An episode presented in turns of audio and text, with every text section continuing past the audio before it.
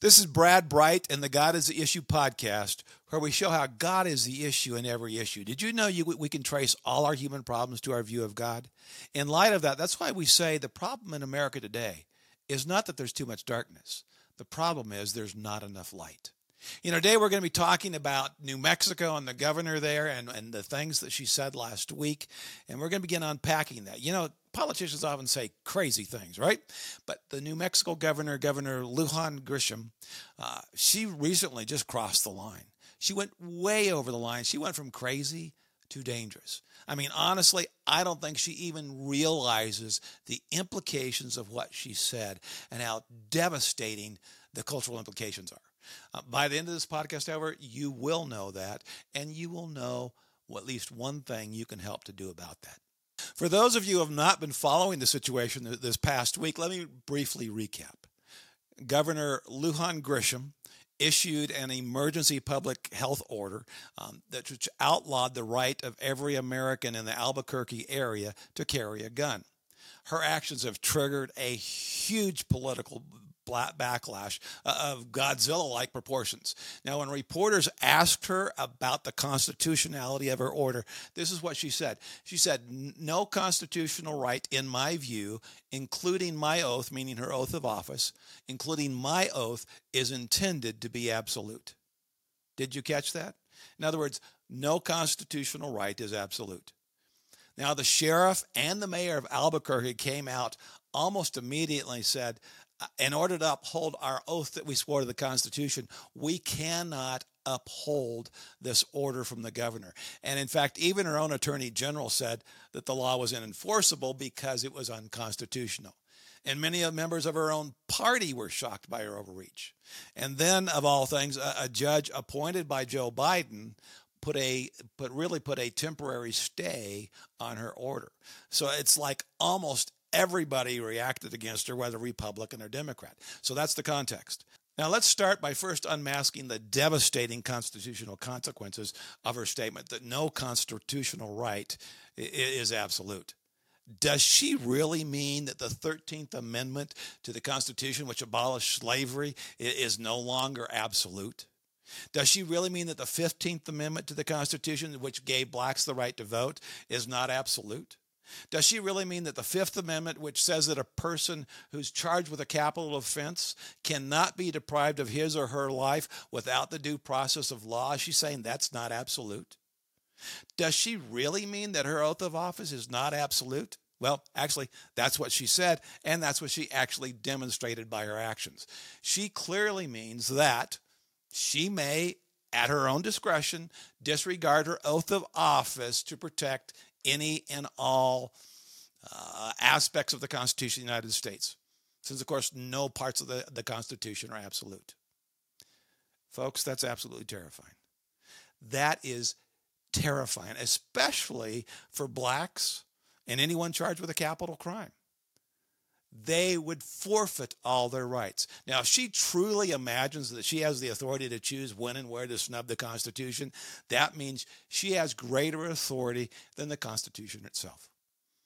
Now, in a constitutional republic, folks, that's a real problem. Where the Constitution is the highest authority in the land, and she thinks she has higher authority.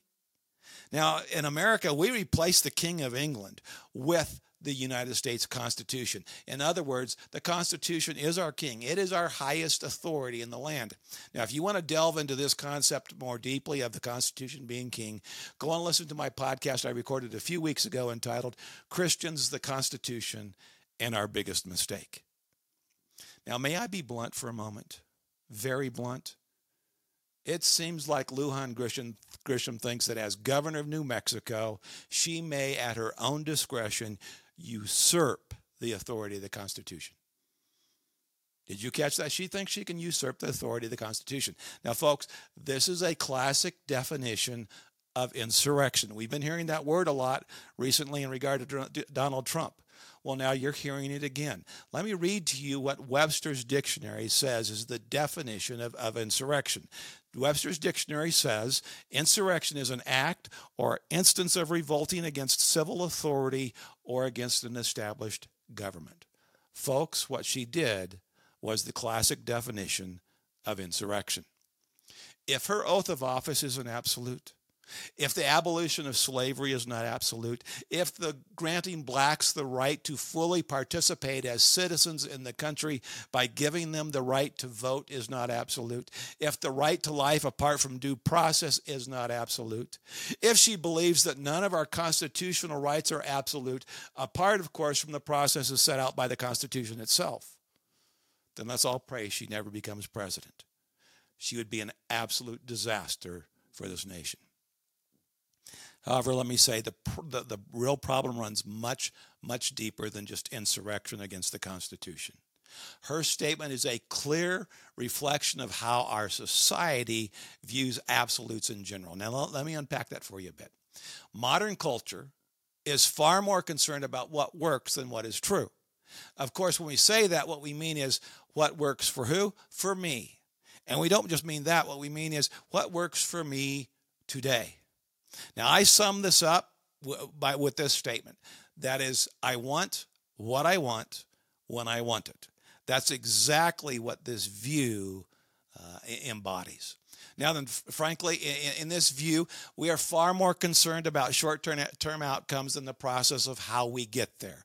Therefore, this view really imagines that the end somehow justifies the means. Therefore, you may disregard the Constitution if you are pushing for the correct outcome, quote unquote. Think Governor Lujan Grisham. Now, what I'm about to say next is extremely blunt, but it's also true. This is what Stalin believed.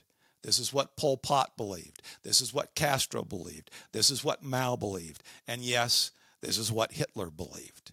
They all believed that the end justified the means, that the outcome was more important than the process of getting there, that absolutes were irrelevant. Folks, if there are no absolutes, we are all in trouble. But, folks, the problem goes even deeper than that if I don't believe that God exists or I don't believe that God is relevant, why would I embrace moral absolutes? If God is, does not exist, moral absolutes cannot exist. If God is irrelevant, then moral absolutes must be irrelevant. They are nothing more than fairy tales, and here's why. If God is irrelevant, then all that's left is survival of the fittest. And you can't get from survival of fittest to love your neighbor. Remember, survival of fittest means that the strong survive and the weak die. So, how do you get from survival of fittest to love your neighbor? Or, or really any other related moral absolutes? You see, it is our view of God, both as individuals and a culture, that is the problem. It is Governor Lujan Grisham's real problem. Her problem is her view of God, not her view of the Constitution. See, the real problem is how she views God. Now, ideas have consequences, and our view of God has consequences. I applaud the governor's deep empathy for the families whose, killed, whose children were murdered, murdered really by godless thugs. But you know what? Good intentions are not enough. She is profoundly confused. She thinks that guns are killing children. When in reality, it's people who learned in public school that God is irrelevant and those are the ones that are killing the children. Do you think that it is mere coincidence that as our view of God in our culture devolves, that that violence, including gun violence, is increasing more and more all the time? You see, gun violence is a direct result of our broken view of God. Again, if God is irrelevant, how do you start with survival of the fittest, where the strong survive and the weak die, and end by saying that violence of any sort is wrong? You can't. You may feel strongly that, that it's wrong, but you can't intellectually say that it is. If you want little Johnny to behave as though God exists, you have to teach him that God exists and, and who he is. If you don't teach God, Johnny, that God is relevant, then he won't believe it and he won't act like it. It is a simple issue of cause and effect. You see, in the public schools today, we teach our kids that God is irrelevant. And then we, we're shocked when they act as though God is what? Irrelevant. Why are we shocked? It just makes sense. It's cause and effect. If we want to solve the problem of gun violence, we must teach our children who God is and why it matters. Until we do, gun violence will continue to get worse. Again, it's a simple cause issue of cause and effect. Now then, if you want to understand how this cause and effect process works, let me suggest you go watch a movie. The movie is Rope by Alfred Hitchcock. Rope, R O P E, by Alfred Hitchcock. In true Hitchcock form, it is truly a psychological thriller. It graphically plays out on the screen what happens when a student actually believes what his, what his professor taught him in class.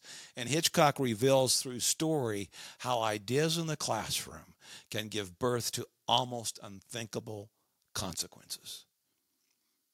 Every parent should be required to watch this film before they, they send their kids uh, off to school, especially before they send them off to college. But let me warn you do not watch it with young children in the room where they can see it or hear it. It is extremely disturbing.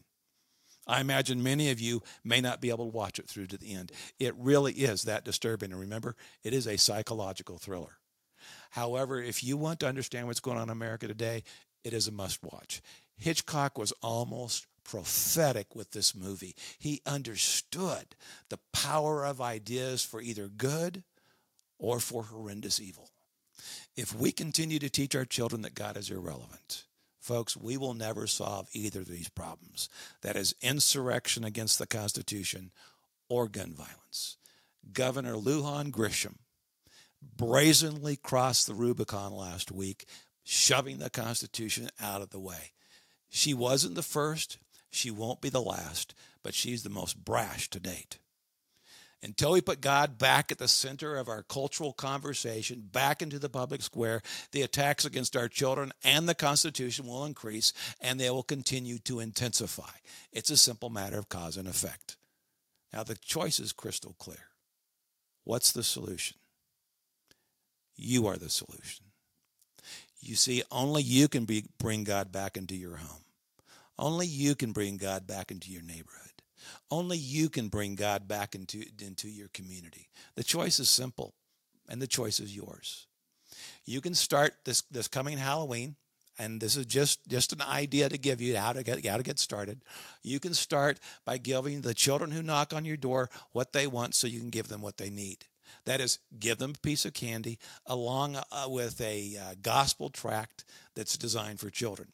Now, you can use your favorite gospel tract, or if you don't have one or you don't know one, then please go to brightmedia.org and order a pack of the four keys for kids for kids, or in Spanish, it's Cuatro Llaves uh, para Niños. Either one. So, English or Spanish, we, we have both. And, folks, do it because you care about America. Do it because you care about the violence. Do it because you care about the children. You see, God is the issue in every issue. Now, if this podcast has been helpful to you, please be sure to share it, to like it, and, and to subscribe. That would be a great help in, in helping us to get the message out. Thanks much.